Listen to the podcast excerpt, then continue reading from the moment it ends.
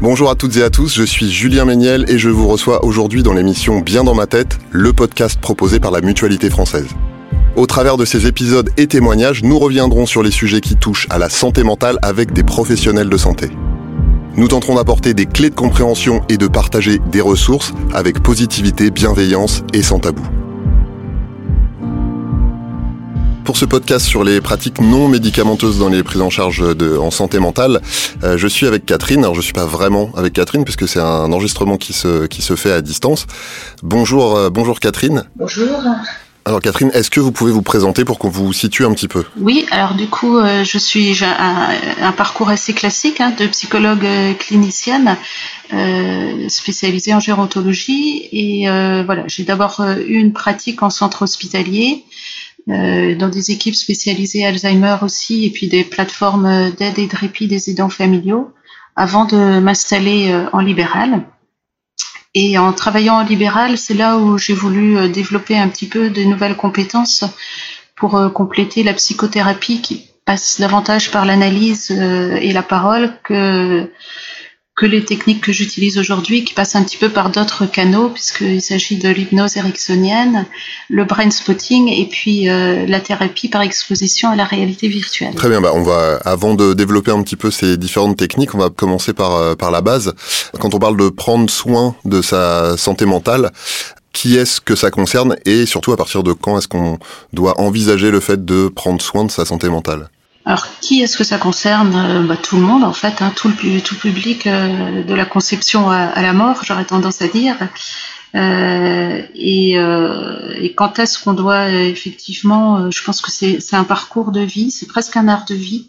Il faut peut-être pas attendre d'être angoissé ou anxieux pour s'en inquiéter. C'est peut-être quelque chose qu'il faut faire en amont, un petit peu comme on peut faire euh, au niveau médical quand on a un souci. On n'attend pas toujours le dernier moment. On prend soin de son corps bien en amont en faisant euh, du sport, en faisant attention à son alimentation. C'est un peu pareil avec la santé mentale en fait. Je pense que c'est quelque chose qui doit être fait un peu en amont, à titre préventif, euh, pour pouvoir un petit peu bah, prendre, prendre soin de cette partie de nous en utilisant, alors il y a plein de techniques, hein, ça peut être de la sophrologie, du yoga, de la méditation, euh, de la relaxation, mais c'est un peu comme un sportif, il va pas forcément attendre euh, d'avoir un problème au bras pour aller voir un, chiropracteur ou euh, voilà, il va peut-être faire des exercices déjà en amont. je pense vraiment qu'il est conseillé de le faire tout au long de sa vie. Oui, c'est quelque chose qui n'est pas forcément euh, très naturel chez les gens. C'est pas forcément quelque chose qui est dans les qui est dans les mœurs. Autant on peut envisager d'aller voir son médecin traitant pour faire une petite visite de contrôle, ou on peut aller voir son chiropracteur, euh, comme vous dites, pour euh, faire un peu d'entretien. mais on n'a pas forcément ce réflexe-là pour son psychisme et sa santé mentale. Mais vous vous dites que la prévention et l'entretien, c'est quelque chose qui peut exister, qui doit exister tout au long de la vie. Ah oui, oui, oui. Je pense vraiment que c'est des techniques euh, qu'on peut utiliser euh, bien avant d'être confronté à un problème. Alors, encore plus évidemment quand on a un souci ou un problème dans sa vie, mais euh, bien avant d'avoir un problème, on, a tous ressenti à un moment donné de l'angoisse, de l'anxiété, des troubles du sommeil, des choses qui viennent nous perturber dans notre quotidien et dont il faut prendre soin. Alors, ce que je vous, euh, ce que je vous propose, avant de, détailler un petit peu tout ça, on va écouter un témoignage euh, d'une personne anonyme qui, euh, qui souhaite exprimer son ressenti justement sur ces, sur ces pratiques un petit peu alternatives. Bonjour, euh, moi aujourd'hui je voudrais témoigner de mon cas en particulier puisque je suis une personne qui, qui a certaines phobies. Donc j'ai fait euh, appel à, différentes solutions, j'ai fait de la sophrologie, j'ai fait du yoga. Euh, le yoga pour moi a été quand même une expérience assez particulière euh, parce qu'en l'occurrence ça fait quand même appel à un univers culturel dans lequel je me reconnais pas vraiment. Et du coup je me demandais quelles, quelles étaient les méthodes qui pouvaient aujourd'hui s'offrir à moi, des méthodes de thérapie alternatives peut-être. Donc là, peut-être avant de, répondre aux questions de, cette personne sur euh, les, méthodes qui sont disponibles, euh, déjà premier, première constatation, on est sur quelqu'un qui manifestement a des réticences, qui est pas très à l'aise avec euh, avec ce genre de, méthode. Est-ce que c'est quelque chose qui est, qui est fréquent ça? Est-ce que c'est quelque chose que vous rencontrez vous fréquemment? Oui, très souvent. C'est vrai que je pense que les personnes qui viennent à ma rencontre viennent peut-être parce que je suis psychologue et que ça les rassure en fait, parce que ça ils connaissent à peu près. Ils se disent bon bah voilà, je vais parler, je vais pouvoir dire un petit peu ce que je veux et puis et puis faire un travail d'analyse à partir de ça. Et souvent, quand je leur parle de la pratique de l'hypnose ou du brain spotting, euh, il faut vraiment déjà avoir créé un climat de confiance parce qu'ils en ont un petit peu peur.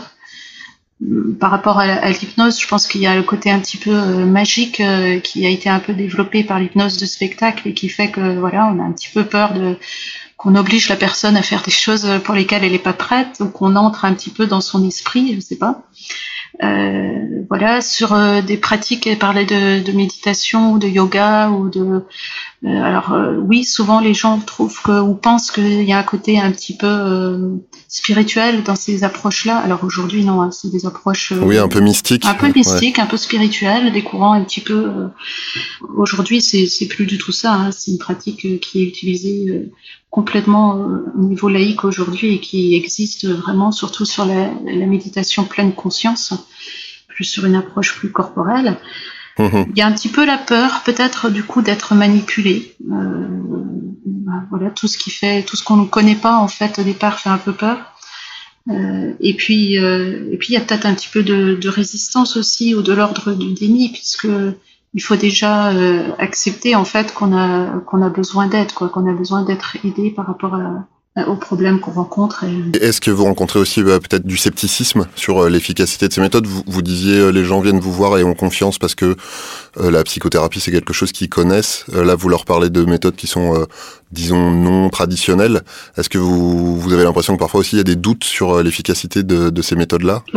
Oui, il y a des doutes parce que ça prend plus de temps peut-être parce qu'ils n'ont pas le contrôle en fait sur ce qu'ils vont. Ils savent pas trop ce qui va se passer quoi. Je pense qu'il y a un petit peu ce côté, euh, la sensation de ne pas pouvoir être au contrôle, ça c'est quelque chose qui fait très peur, alors que quand ils parlent, ils se disent, bon voilà, je vais choisir euh, ce dont je vais pouvoir parler. Euh, là, ils savent pas trop qu'est-ce qu'ils vont ressentir quand on va pouvoir faire ce genre de pratique mais en même temps, ils peuvent arrêter n'importe quand, donc ils sont quand même au contrôle au final. ouais. Ouais, c'est une proposition, c'est jamais quelque chose qu'on impose. Oui, d'accord. Et vous ne prenez pas le contrôle de l'esprit des gens pour leur faire faire n'importe quoi, genre leur euh, demander leur euh, code de carte bleue. Vous faites, euh, c'est pas des choses qui se font. Je pense que si c'était vraiment possible, ça fait longtemps qu'il y aurait des gens qui auraient utilisé l'hypnose à, à mauvais escient. voilà. Et alors pour répondre à la question initiale, qui était quel type de méthode on peut proposer. Donc on a parlé un petit peu, mais on peut peut-être euh, expliquer un peu plus en détail euh, l'hypnose, la méditation, euh, la sophrologie. Puis il y a aussi d'autres méthodes que vous vous, utilisez. Alors l'hypnose, donc c'est de l'hypnose ericksonienne, hein, c'est de l'hypnose thérapeutique pour aider un petit peu les personnes face à une situation compliquée ou douloureuse. là, en fait, l'idée, c'est de permettre à la personne d'entrer dans ce qu'on appelle un état légèrement modifié de conscience un état euh, de confort, hein, de bien-être, euh, de relaxation. Et dans cette situation-là, de faire des suggestions qui vont un petit peu euh, aider à soigner des problèmes ou des difficultés rencontrées, un petit peu à les prendre en, soin. L'hypnose ericksonienne, il y a quand même beaucoup de thérapeutes qui l'utilisent euh, aujourd'hui. Euh, c'est voilà, c'est vraiment euh, l'idée que l'inconscient est capable de, répondre de façon adaptée aux différentes situations auxquelles il est confronté. D'accord. Et, pour lever peut-être un petit peu les craintes, vous parlez d'état modifié de conscience, mais on reste conscient et on garde le souvenir de ce qui s'est passé pendant la séance. C'est pas pas quelque chose qu'on oublie après? Non, non, non. On reste au contrôle euh, quand même de la situation euh, tout le temps. Euh, cet état légèrement modifié de conscience, chacun l'a expérimenté à certains moments. Par exemple, quand vous êtes en voiture, que vous conduisez, vous êtes bien au contrôle de votre véhicule. S'il y avait une voiture qui arrivait, un camion devant vous qu'il faut freiner, vous freinez. Et puis vous arrivez à destination et là vous vous dites tiens, je suis déjà arrivé. à quoi je pensais? Je sais pas trop à quoi je pensais, mais j'étais juste c'était assez confortable en fait et je pensais à plein de choses mais sans trop trop se rappeler ni de la route ni de... juste cette sensation de tiens je suis déjà arrivé sans en avoir eu complètement conscience. Je sais pas si vous avez déjà connu ça. Si si tout à fait oui, oui le... mais, mais, du coup c'est une sorte de c'est une sorte de lâcher prise en fait c'est euh... c'est un lâcher prise. C'est un lâcher prise mais s'il y a un problème on peut revenir tout de suite quoi, immédiatement. Voilà c'est ça. On reste vigilant mais on, on, se, on se laisse plus aller. Ouais La sophrologie, c'est vraiment des exercices basés sur la respiration, c'est très actif et c'est vraiment, on sait exactement ce qu'on fait et on est complètement au contrôle. Euh, on peut faire l'exercice ou ne pas le faire si on n'est pas d'accord. Mais euh, voilà, on est complètement en, état d'éveil pendant toute cette période-là. Euh, la méditation pleine conscience, je l'utilise là, moi, pour me ressourcer. C'est vraiment utiliser aussi notre corps pour prendre un petit peu possession de notre euh, ressenti et pouvoir un peu agir à terme sur euh, notre anxiété, nos angoisses, euh, en tout cas prendre vraiment conscience de ce qu'on ressent en utilisant ce corps comme euh, système d'alerte en fait un petit peu. Je sais pas si. Et alors la, la jeune personne qui euh, témoignait tout à l'heure, donc qui euh, qui avait un petit peu peur de tout ce qui est euh, hypnose, méditation, sophrologie, etc. Qu'est-ce qu'on peut lui proposer? Est-ce qu'il y a d'autres méthodes qui sont peut-être un petit peu moins un petit peu moins inquiétantes ou en tout cas qui peuvent potentiellement lui convenir? Alors moins inquiétante certainement peut-être c'est les thérapies par exposition à la réalité virtuelle. Euh, où là, en fait, euh, par exemple, si une personne a une peur, une phobie, euh, je vais utiliser un, un, casque de réalité virtuelle dans laquelle euh, est projeté l'environnement qui lui fait peur. Mais moi, je reste à côté d'elle. En préalable, je lui ai déjà appris les méthodes de relaxation, de respiration, de gestion des émotions. si elle a peur de l'avion, au départ, elle va juste arriver déjà dans l'avion qui est simplement vide et puis, euh, donc, quand elle me dit, bah, ça y est, là, je me sens bien, euh, bah, je vais installer du monde avec elle euh, dans le casque virtuel, hein, dans cet environnement virtuel. Ça va aller crescendo jusqu'au décollage de l'avion, en fait. Ça peut être pour l'altitude, ça peut être pour des dépendances au tabac, des gens qui veulent arrêter de fumer. Euh, à un moment, je vais les mettre avec le, le, casque de réalité virtuelle dans un environnement où ils sont assis à une terrasse et puis il y a des gens qui fument à côté. Là, voilà, comment est leur envie? Est-ce qu'ils en ont extrêmement envie? Ou est-ce qu'ils peuvent euh, gérer cette, cette envie-là en, se calant sur la respiration, en se calant sur euh, les émotions, sur les pensées euh, négatives ou les fausses pensées qu'il peut y avoir par rapport à la cigarette. Oui, du coup, c'est un moyen de, de mettre la personne en situation, lui permettre d'identifier ce que ça provoque chez elle, mais en étant en présence de son ou sa psychologue qui va pouvoir la, conseiller sur euh, les attitudes à avoir pour le jour où ce sera la vraie réalité et pas de la réalité euh, virtuelle. Et donc, est-ce qu'il y a d'autres euh, méthodes que, que vous pratiquez ou dont vous pouvez parler? Alors, il y a une méthode que je trouve très adaptée aux personnes qui sont en difficulté pour verbaliser leur souffrance, par exemple, puisqu'elle nécessite pas du tout la mise en mots euh, très peu, c'est le brain spotting en fait. Le brain spotting, c'est une nouvelle méthode, puisque ça a 15-20 ans, ça a été développé par euh, David Grant, euh, qui a découvert cette méthode-là en 2003.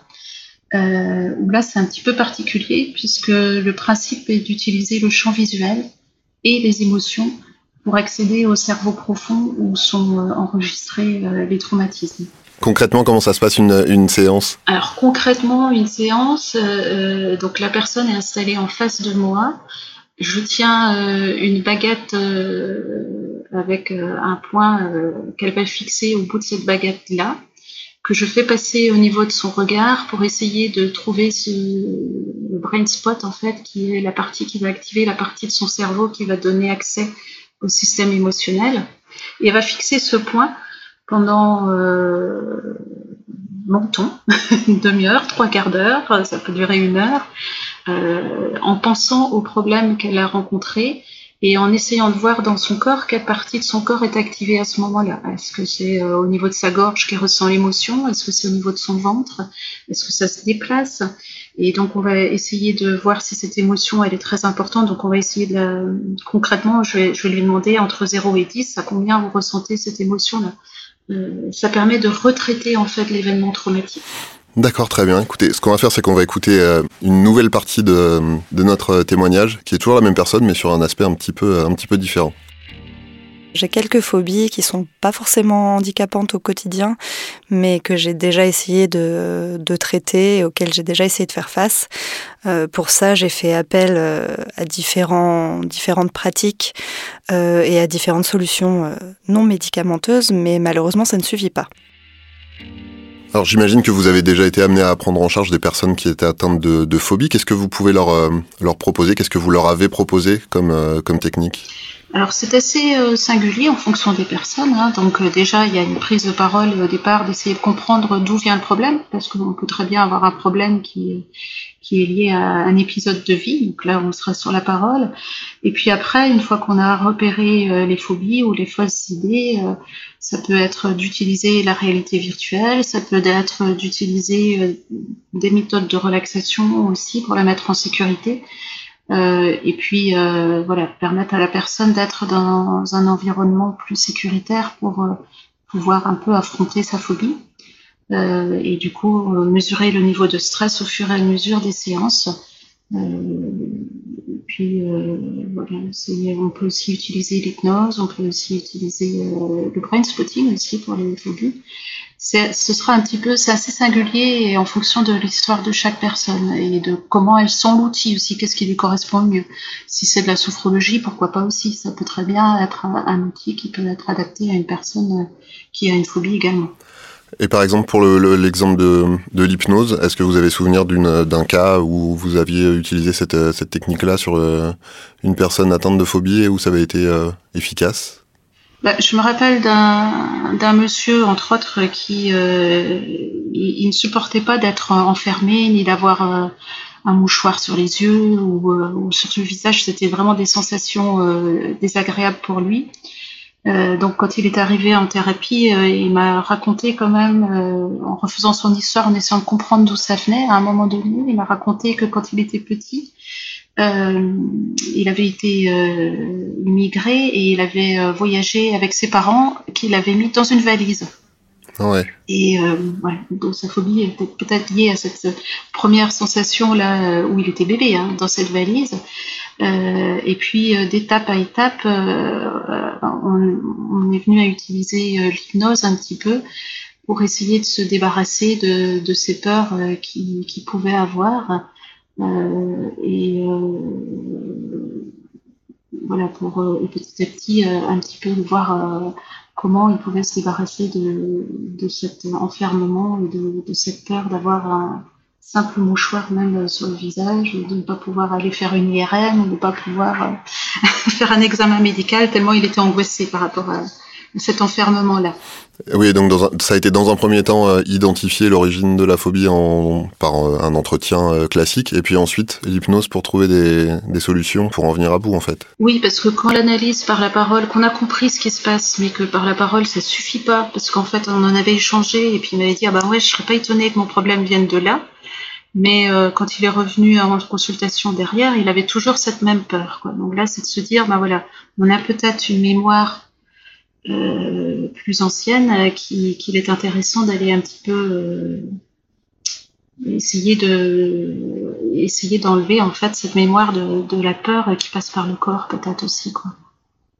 Je pense qu'on a des mémoires cellulaires. Et dans ces cas-là, l'hypnose donne donne accès à des pans de la mémoire qui sont pas forcément accessibles par le par l'entretien euh, psychothérapeutique euh, traditionnel. Oui, et même si on n'a pas le souvenir de, du moment, parce que forcément il était bébé donc il n'a pas le souvenir, ouais. euh, on fait des suggestions qui vont aller dans le sens d'aider la personne à se débarrasser dont elle a besoin de se débarrasser pour euh, vivre au mieux son quotidien. C'est pas forcément des suggestions directes. Très bien. Est-ce qu'il y a d'autres techniques, d'autres types de, de thérapies dont on n'a pas encore parlé et qui peuvent être euh, employées dans le cadre de prise en charge en, en santé mentale? Je pense qu'il y a des techniques euh, comme euh, l'art-thérapie, la musicothérapie dont on n'a pas parlé, et puis euh, tout ce que les Canadiens aussi euh, commencent à mettre en œuvre, euh, ce qu'ils appellent la, la, psychologie positive, mmh. puisqu'on a quand même une faculté, malheureusement, nous les êtres humains, à, à voir le négatif arriver des fois plus rapidement que le positif. euh, voilà, et, et, les psychologies, les Canadiens ont, ont vraiment une école de, de, psychologie euh, positive qui est intéressante à ce niveau-là. Et, euh, et qui ils se sont basés aussi sur l'idée que des personnes euh, pessimistes ou négatives de nature ont une espérance de vie qui est de 7 à 10 ans moins importante que tout un chacun qui serait plus positif. Euh, et c'est comme ça qu'est né ce courant-là et c'est beaucoup développé toute la psychologie positive aussi.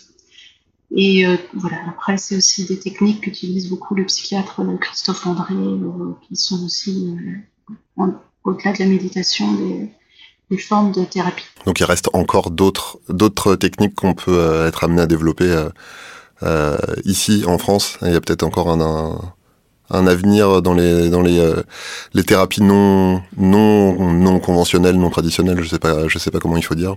Oui, oui, je pense. Et puis alors il y a une autre thérapie dont on n'a pas parlé, dont est un peu issu le brain spotting, c'est le MDR avec les mouvements oculaires aussi. Oui. Mais je, je, pense que le corps, l'esprit, euh, c'est le, les, mêmes euh, sont très liés en fait. On est, euh, on est un, ensemble, on est, on est un tout. on est un tout et prendre soin de sa santé mentale, c'est aussi prendre soin de son corps. D'accord. Et pour répondre du coup à la question initiale, euh, on voit qu'avec euh, tout ce cette palette et ce panel de de types de prise en charge, on peut trouver quand même d'autres thérapies qui sont non médicamenteuses, mais qui peuvent nous apporter un, un, soutien, un complément de soutien, en tout cas en plus de la psychothérapie euh, traditionnelle. Oui, oui. Il y a, y a, des techniques qui n'ont pas beaucoup d'effets secondaires, donc ça vaut le coup d'essayer. c'est euh, si ça fait pas du bien, ça fait pas du mal. ça me paraît une très bonne conclusion. Eh bien, écoutez, merci beaucoup, merci beaucoup, Catherine. Eh ben, merci beaucoup. Merci à toutes et à tous d'avoir écouté cet épisode. Si vous souhaitez en savoir plus, je vous invite à parcourir la description de ce podcast dans laquelle vous trouverez des sites et des ressources pour approfondir le sujet.